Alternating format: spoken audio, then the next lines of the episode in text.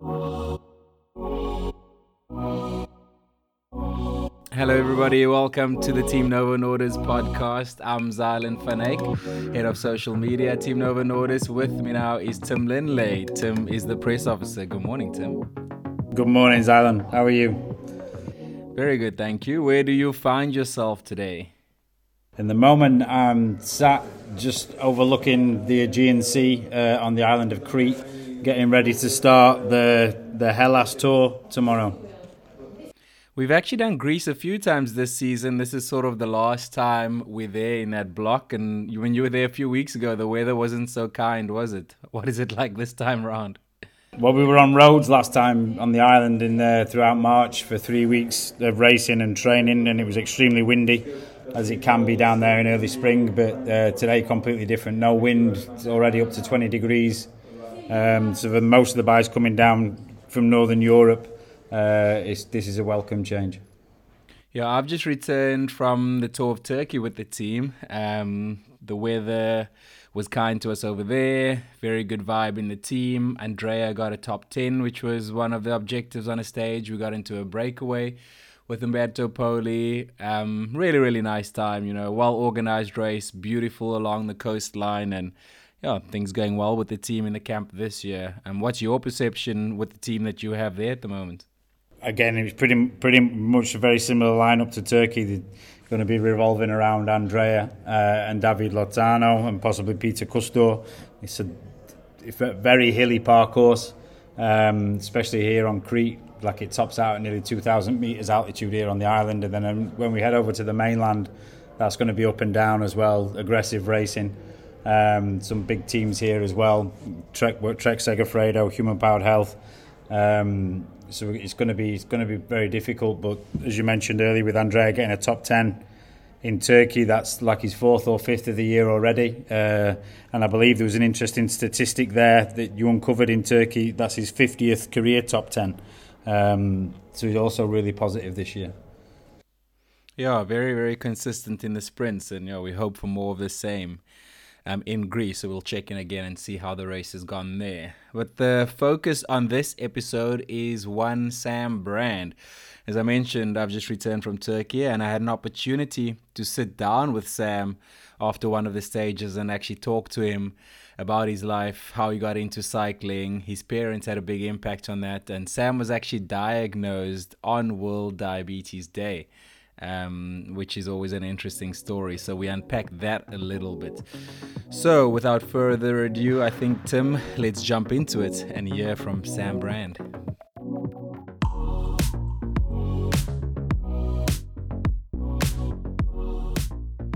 Sam Brand, thanks so much for joining me today. No problem. Thanks for having me. I guess let's start at the beginning. Where is Sam Brand from? Oh, where is I'm from? Great question. I'm from a small island in the middle of the Irish Sea, the Isle of Man. Um, super proud place. Very proud to be from there. So that's home, and uh, lived there all my life. In cycling circles, uh, we probably know Mark Cavendish from there, Peter Kennaugh, those kind of guys. Did you grow up with them? Yeah, so um, I sort of grew up around the cycling circle anyway because my parents were both involved. My dad organised a lot of races um, and marshals and all that sort of stuff. So uh, Pete's the same age as my brother. Uh, we grew up sort of in and out of similar circles. So um, I wouldn't say I know them all super well, but we're all you know from a small island, and you tend to know most people. So yeah, I mean it's it's a great place, and and yeah, you, you mix in similar circles.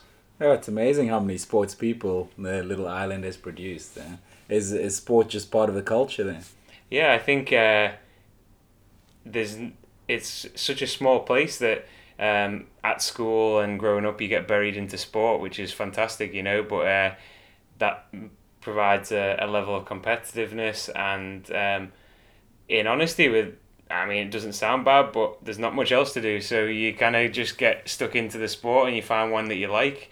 Whereas for me, it took me a bit longer than most people to find the one that I like. But um, uh, I just try my hand at everything, and that's what sort of breeds this success, I guess, because um, we want to prove, as I said before, that we're proud people and being a proud person, being a proud community, you're going to give 110% all of the time. And I think that shines through in all our sporting achievements. So, what are some of those sports you tried in the early days? Oh, growing up, it was everything. You know, I, I did athletics. Uh, I was playing football, which was predominantly my main sport growing up. Um, basketball, cricket, um, rugby at school. You know, it was absolutely everything. Some field hockey.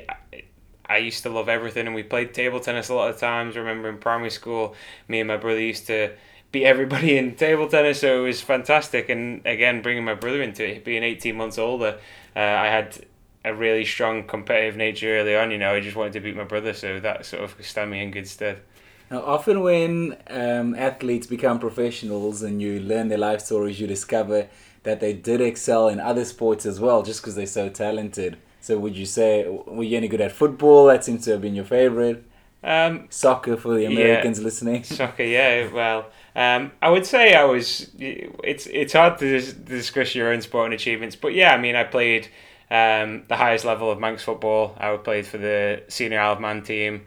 I played junior Isle of Man team. In fact, under 18 Isle of Man team, we got to the semi final of the uh, Inter Counties Cup, which is basically against all the counties of uh, England. So uh, we beat London on that run. We went into the semi final and lost on penalties. So uh, we had a, a really great sort of era in my sort of age growing up. Um, I probably would say that I did excel at most of the stuff I put my hand to, and that I feel is driven a lot from maybe the diabetes side, just trying to prove people wrong, but also myself trying to prove myself wrong. You know, always my own worst enemy, but also know that that's what drives me. That's what I want to do to be successful is to just push myself, and I get that out of sport every day. So, how old were you when you were diagnosed with type one diabetes? Had were you playing football in? So it was just a case of uh, I was in the last year of uh, primary school. I don't know what that would be equated to around the world, but um, it was the last year of like sort of infant school, and then you move up to senior high school. Um, I was doing everything at school at that point. I mean, I was running the smaller events at like obviously at ten years old when I was diagnosed. You don't have a huge amount of competitive sport. It's all kind of like just trying your hand at everything. But I was captain of the cricket team at school. Crack, uh, played football. I was yeah, I was goalkeeper at that point and all the way through. Um, yeah, I was in every single sports team at school. So I guess yeah, it was a big part of my life even early on. And watching my dad train for triathlon and watching my mum be active on the bike and everything that kind of they instilled the sort of this idea of sport in me, and it's something that I'm so grateful for. But I just enjoy it. You know, I enjoy being on the field, on the court, wherever it is, whatever it is, I'll do it. What was the diabetes management at that at that age? Let's say from like ten years old to eighteen years old, when you when you're playing sports at that level. You know, in that period between ten and eighteen, diabetes globally changed. I believe for me anyway, from my perspective, because I was actually diagnosed at 10 on World Diabetes Day. So the 14th of November 2001, you know, it's almost like a sign like it was meant to be. And whether I would have said that at the time or I don't really know what diabetes was. And I guess we're all falling into that sort of situation a lot. And that's where I get a sort of a pride out of showing what it is what we do and how we do it. That's sort of something that drives me. But during that age of 10 to 18, um, it's almost a rebellion, I guess, to a certain extent, because I think everybody goes through a phase of diabetes where it's not the easiest thing and it's not the, the thing that's fashionable, for want of a better phrase. Um, but that eight years stood me really well in terms of life choices, in terms of um, how I look after myself, how I manage myself, and I learned a lot overnight. We were given this condition of diabetes, we as my family, and at 10 years old it's something that you can't really do on your own. And my parents jumped on board. They were so positive. Uh, the diabetes support team on the Isle of Man was incredible.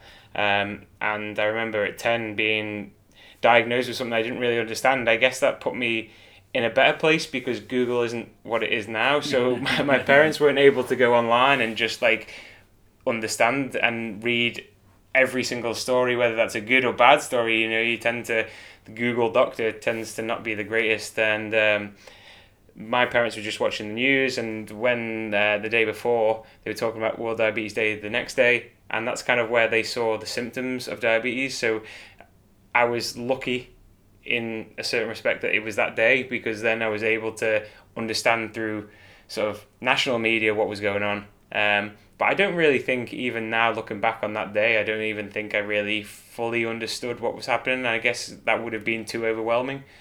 So, like growing through 10 to 18, it was just a case of taking every day by every day, and you come up against a lot of walls in terms of like ignorance.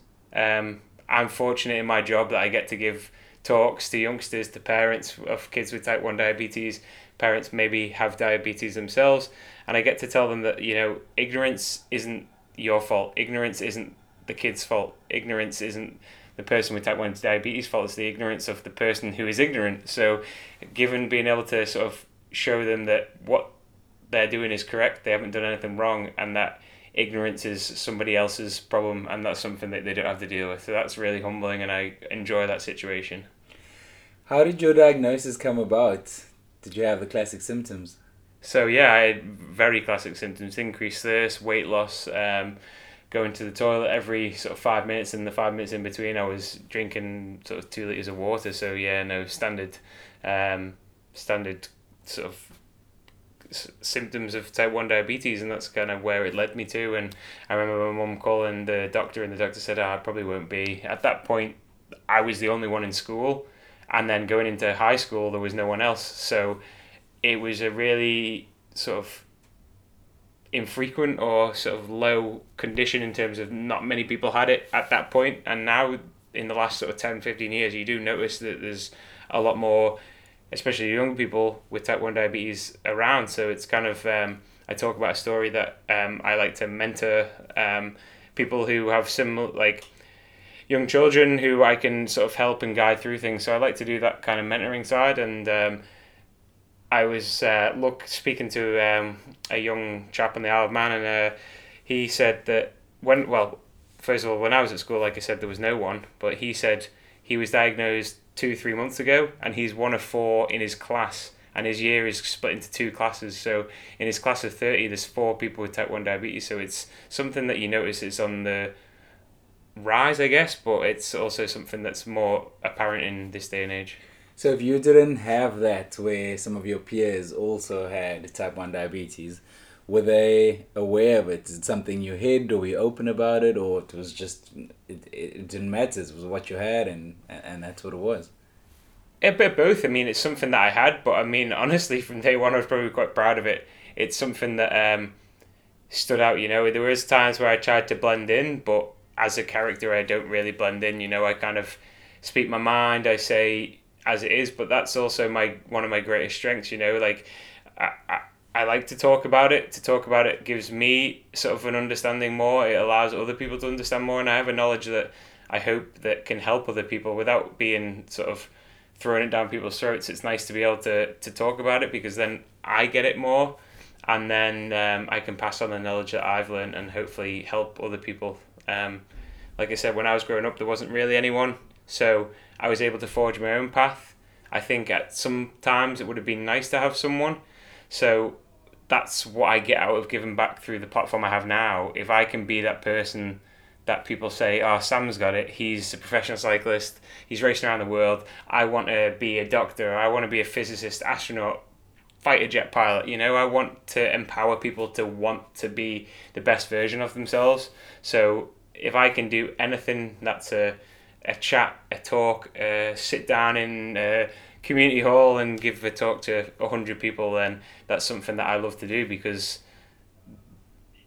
this platform isn't going to last forever, but this platform is a, is access for other people to be better versions of themselves, and that is really nice. And then uh, getting back to your parents, with them being cyclists slash triathletes, when you're doing all these other sports, were they biased and trying to force you to head in that direction? No, in fact, the total opposite. My dad always just sat back. I mean, I remember when he bought me a bike, and one Christmas I was desperate for a road bike, and he was threatening not to buy me it because I was being stubborn or something along those lines. And uh, anyway, it was uh, supposed to be a birthday present. I was born in February, and I ended up getting one for Christmas. That must have been something I did really, really wrong anyway because I didn't get it for my birthday. I had to wait another ten months, but um, it wasn't something that they really pushed me into. Um, it was not something that we would even really discussed. Um, I used to on the Isle of Man we got this fantastic uh, youth setup in cycling. Uh, a lady called Dot Tilbury, and she organises a fantastic league on a Tuesday night, and it was something that I used to go along to.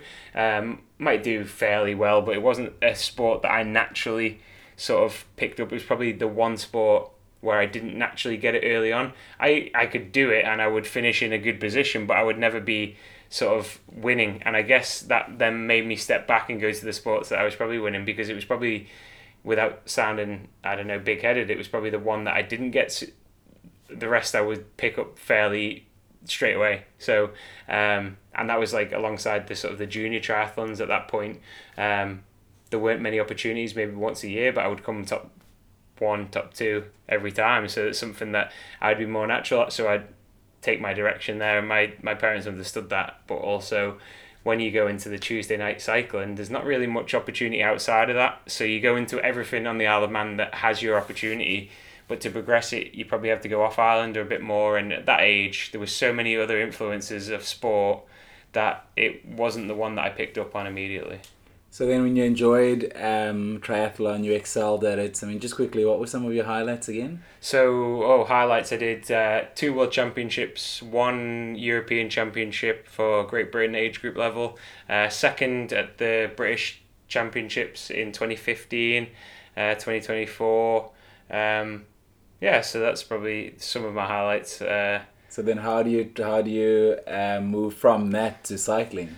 Well, I got into, first of all, I got into triathlon more when I got to sort of 18, 19. I decided that I was going to go to university uh, and I wanted to go to university and have the American dream almost, and this sort of idea that you go to university and it's all about the sport, and that's probably me being a bit lazy and not about the work. My parents probably would have had something different to say, but um, I so I went to university and I saw I've done a few junior triathlons, done really well.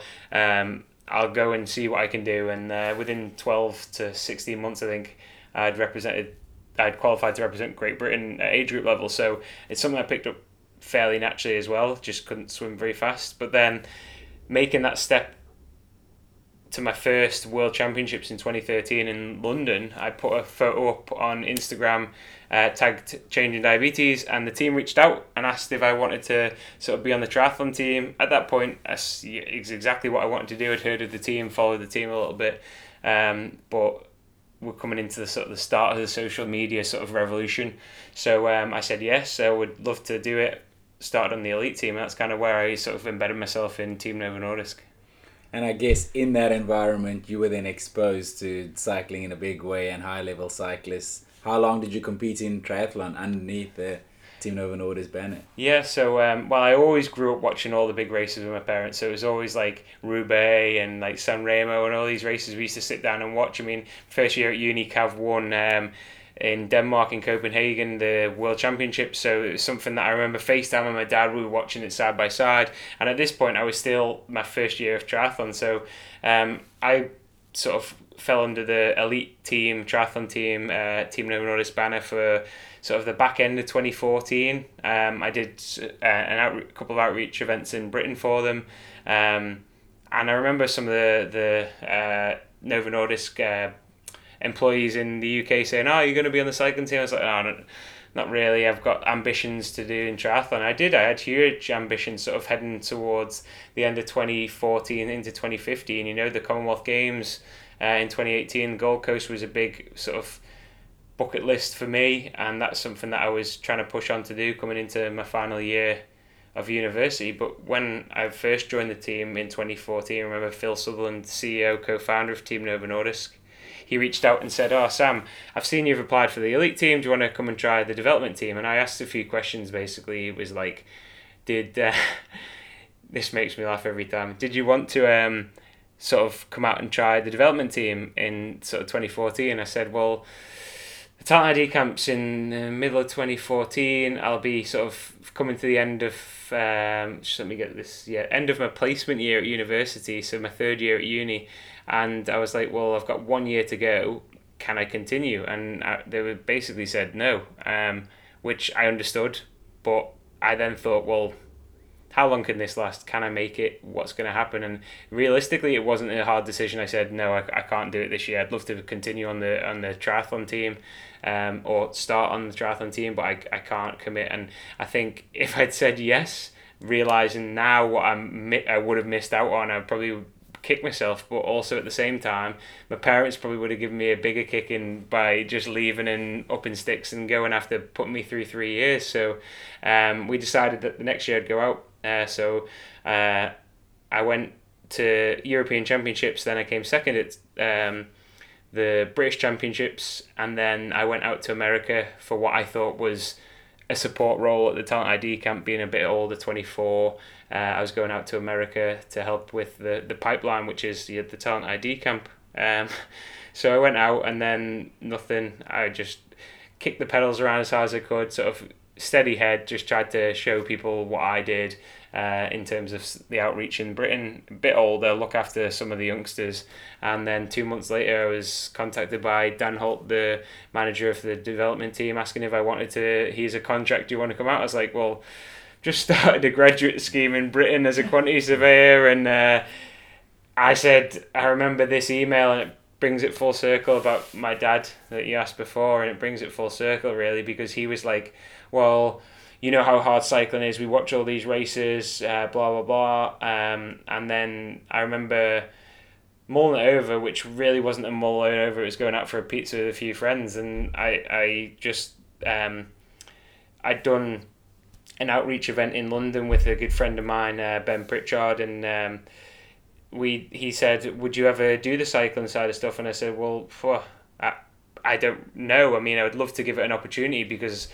I'm determined. I've got this kind of strength that I want to give the best and prove people wrong. And I wrote this email to Dan saying, um, "Yeah, I'm on board. Let uh, let's uh, let's start the process." And then I copied my dad into it, and then um, I got on the reply within thirty seconds. An email back from my dad saying, "Let's do this." So that was like the full circle where he'd led, not said anything. He knew I needed to make the decision. So in fact, I then handed in my resignation uh, from my quantity surveying job, and um, I'd only been doing it sort of a month or so, so uh, not too long, and I'd not stopped training because obviously um, the Commonwealth Games cycle was just beginning, but it was trying to figure out how I could be a full time athlete and still work and have enough time in the day to swim, bike, and run.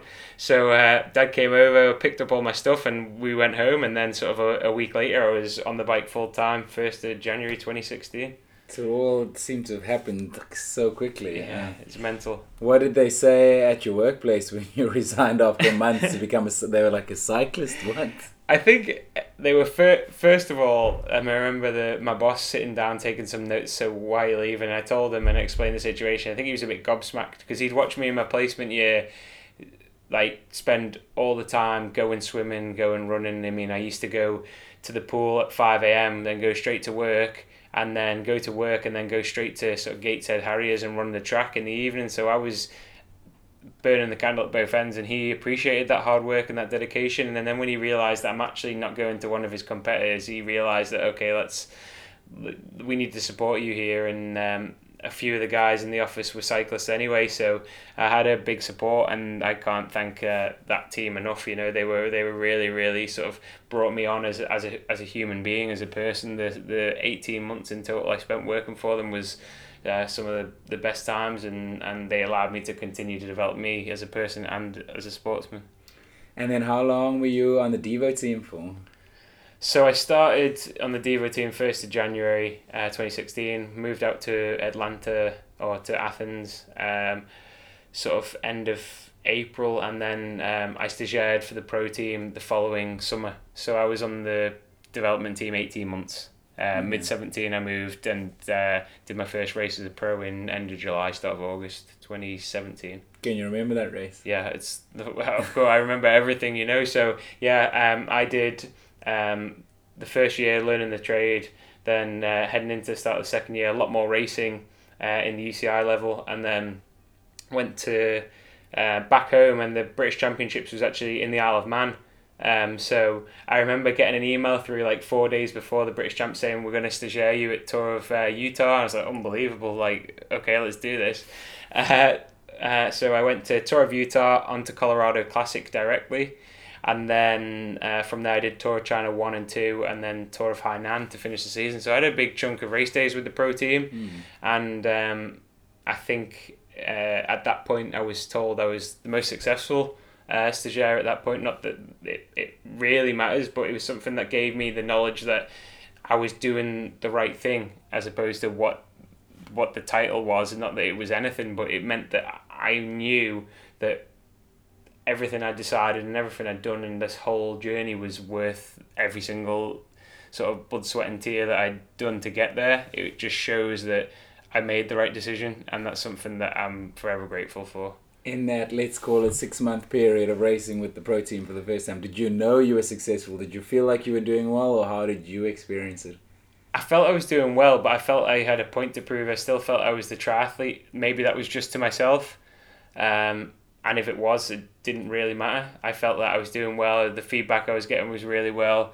Um, and a lot of the guys I was on the elite team with, they were American based and they were out in sort of Colorado and Utah and they were there to support. So Those They were- some hilly races. yeah, huh? some very hilly races. So I remember the the first, you know, it came as a bit of a shock to A, me, B, everybody else that I was going to be in this race, and you know, I kind of just like put my Sam brand stubbornness on and just went full gas for it, and just like when it got hard, just grit my teeth and just pushing through. And it was a really tough race. It was probably one of the hardest, especially with altitude. I mean, um, it was difficult, but um, when I realised everything that I've done and every race I've been in is an absolute pleasure. It's not a chore. I'm so grateful for all of these opportunities, and that's something that I I need to pinch myself. I'm still realizing that I'm living the dream. I'm still working. I'm still wanting to be a better athlete, a better person, but I realize that these don't come al- along too often, you know, and these opportunities, and that's something that I always say thank you for. I'm always thankful to everybody who supported me because um, it would be easy to to push me back, to hold me back, or to say, uh, "Not yet, Sam." But people have always sort of uh, maybe it's the the vibe I give off, but they they want to support and they want to help, and that's something that I I'm constantly trying to pay back for. So and uh, it, does help. And where does that awareness of being grateful come from? Because being a pro cyclist, you're on the road all the time. I mean, you're racing Tour of Turkey. It's it's eight days of racing. That's let's call it ten days away from home. You know, sometimes you have three or four days at home. You hit the road for another tour. So you just you're living out of a suitcase. The race can go well, it can go badly. You know, you can do it can be hard, or you can find your way. But you seem to be aware that no matter what you're going through, keep perspective on the bigger picture in terms of this is a moment in my life. Let me appreciate it. I don't know what's going to happen after this chapter in my career. Where does that awareness come from? Yeah, I don't think I've unpacked a suitcase since 2016, and my mum would agree, and she'd probably say it's laziness, but for me, it's efficiency. um, but uh, it's just a, a realization that there's you can only relate to yourself. You can only relate to the situation you're in, and I know a lot of people have it harder, and I know a lot of people in different circumstances. But in my reality, um, I realize that I do a lot of the well, I do all the work pushing the pedals around. But for me to get on the bike every day, there comes a lot of steps to get me there, and probably ninety nine percent of them aren't through me. It's through the coaches, through our fantastic team, Team Novo Nordisk, through my family, through my parents, all that support. I couldn't do this without that team, and and team is very. It sounds very sort of isolated to just the team of the people that people see. But behind that team is a whole team, and that's your diabetes support network, your family, as I say, your friends, everyone who keeps you on the bike every day. And that's something that I want other people, and especially the diabetes community, to learn from and to realize that if I didn't have this commitment to the diabetes community, it might be a totally different story. Now it's given me something extra, you know. I mean, going back to the talks, uh, don't want to waffle, but going back to the talks so that I get to give to some fantastic uh, youngsters and to their parents, and I mean, I can relate to a lot of different people, and I think that helps me because I'm always saying that this is to parents and they're asking like Sam what about this what about this and I said listen like I had a, uh, a young cousin diagnosed with type 1 diabetes a similar age to I was when she was diagnosed and um, so she was diagnosed at almost 10 I think maybe 9 at the time and uh, she was actually diagnosed in the Man doesn't live there and she my I remember my auntie called me when I was at university and explained the situation. I said, "Listen, it's the best thing that ever happened to me," and people are shocked. People are like taken aback by that, and I say that in the best way because I've been given sort of a community, a family, uh, a team, a purpose to do what I do, and that purpose is a level of commitment that a lot of people don't have. I mean, I learned stuff about myself pretty early on that has stood me in good stead. It gave me a routine and then that routine sort of is something that I had at 14 15 16 that people in their 30s didn't have so mm-hmm. I was fortunate in that way it's fortunate to mature and yeah, grow up quickly exactly so I would say that that's the benefit okay not every day is linear and it's all straightforward like that but that's the way I look at it and I wasn't given that immediately you know that didn't that took its while to come around it I was sort of why me for a lot of the time but then I realized that it doesn't go anywhere. You know, it doesn't help to be sort of backwards in it. So I sort of wanted to be proactive and as forward as I can with it, and that's something that I have to be grateful for. No matter what, that is something that's instilled me as a person to what I do today, every day, and that's the sort of I do um, some work with a, a guy at home who's taught me sort of. I feel that every day I'm motivated, whether that is the label motivation is correct? I don't know but these this these two things he talks about is like one is motivation. He says that comes and goes. That's not always going to be the same. That's but, what i was going to ask you. Surely you can't be motivated every single day. Some days you must wake up and be like i don't feel like this today. But i feel motivated but that's where it might not actually be motivation. But so i i said to him but i'm motivated every day. He says well put it like this.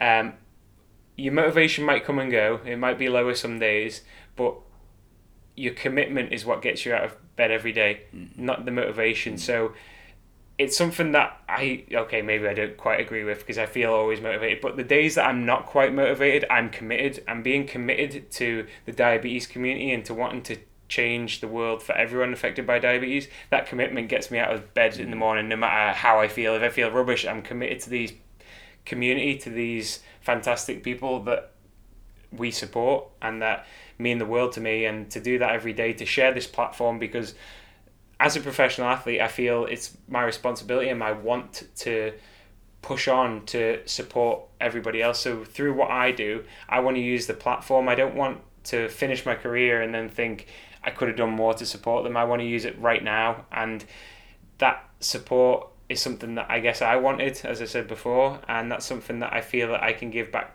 now because it feels live, you know, it feels current, it feels the right thing to do, and that's mm. something that um, I take a lot of energy, a lot of power from these fantastic people, and I want to share that power with them and share that they can embrace it and something that they can push on with. You're also living in a good age where there's social media, there's connectivity. It's so people are so accessible.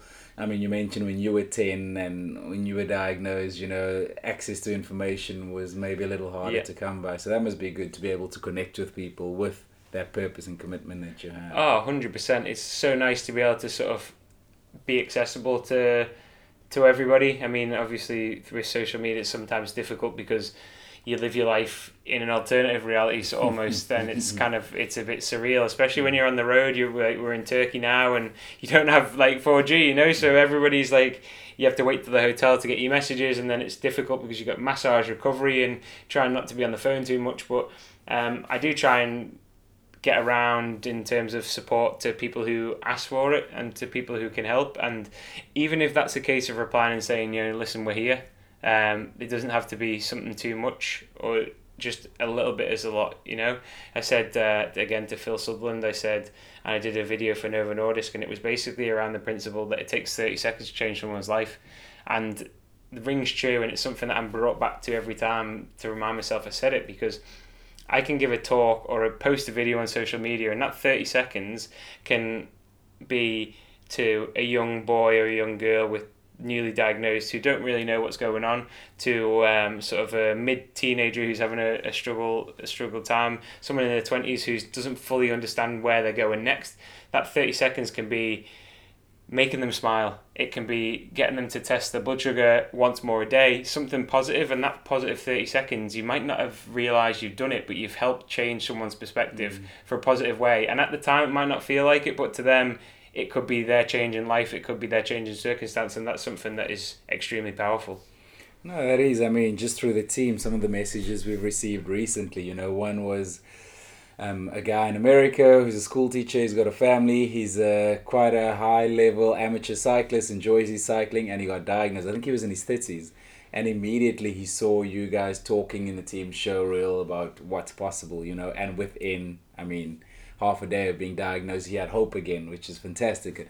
Another story just comes to mind recently was a pilot who was diagnosed with type 1 diabetes and they grounded him for a while because he had to go through all of these tests and everything yeah. and he was used the team as a case study to say look at this it's possible and got his his certificate to fly again you know yeah. so what yeah what you guys are doing is incredible that's insane i love that i mean it's all a, a case of with in an age where we might be the first person or the first people or the first community to do something doesn't mean it's impossible. They might say it's impossible because it's easier to limit people.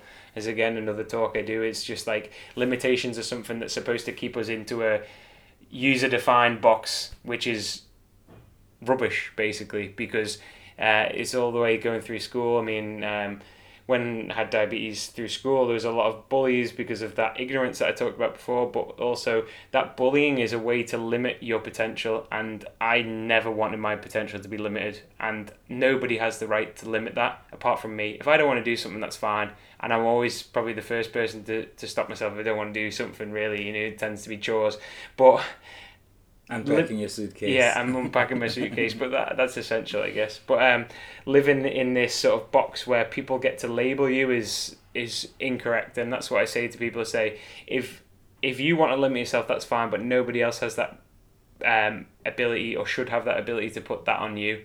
So don't allow other people to put that. So and I guess in the time it's not always easy, but just when that if that reality rings true for a lot of people, then you have to realize or you have this power to say no it's my life i'm going to choose the box that i want to sit in and that's something that um, i never wanted diabetes to become a label of negativity always a label of positivity oh, i don't think we could leave it on a better note man that's amazing thank you thanks for your commitment and your motivation, whether it's not always there or is there, you have commitments and you're committed to this purpose. So thanks for everything yeah, you do, Sam. 100%. Thank you very much, Sam. Zace.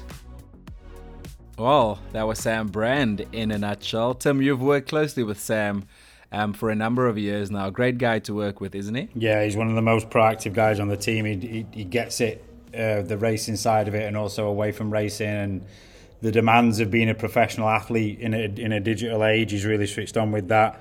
And I think what Sam's achieved coming from a triathlon background, um, you know, going through the whole talent ID process, going through diagnosis, on World Diabetes Day, very serendipitous. He's got a lot, almost destiny really, that he became into contact with the team, moving through the Devo team very quickly into the pros. He's got a lot of power, but he doesn't come from a cycling background. And I think he's one of the most impressive things about him is that he's really developed over the years within the pro peloton, and that must be a hard thing to do, um, you know, day in day out.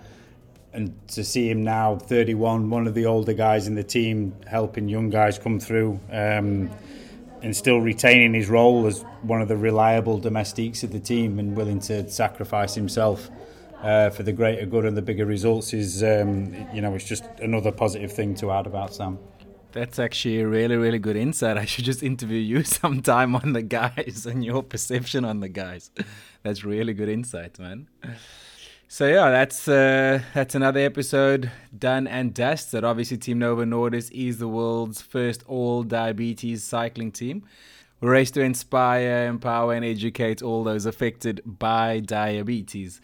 Make sure to follow us on social media. We're on all the channels. We're on LinkedIn, Facebook, Instagram, TikTok, um, Twitter. So please do find us and also visit us on our website, teamnovonordisk.com. We've got a talent ID camp coming up later in the year. If you'd like to get involved in the team, if you've got a, a child that'd like to get involved in the team, teamnovonordisk.com is the place for all things. Tim, thank you so much for joining us today again, and good luck in Greece. We hope you guys smash it out at the Tour of the Hellas. Thank you very much, Zylan. And as you mentioned, get out there and follow us, especially on that TikTok, that new TikTok channel, which is blowing up at the moment.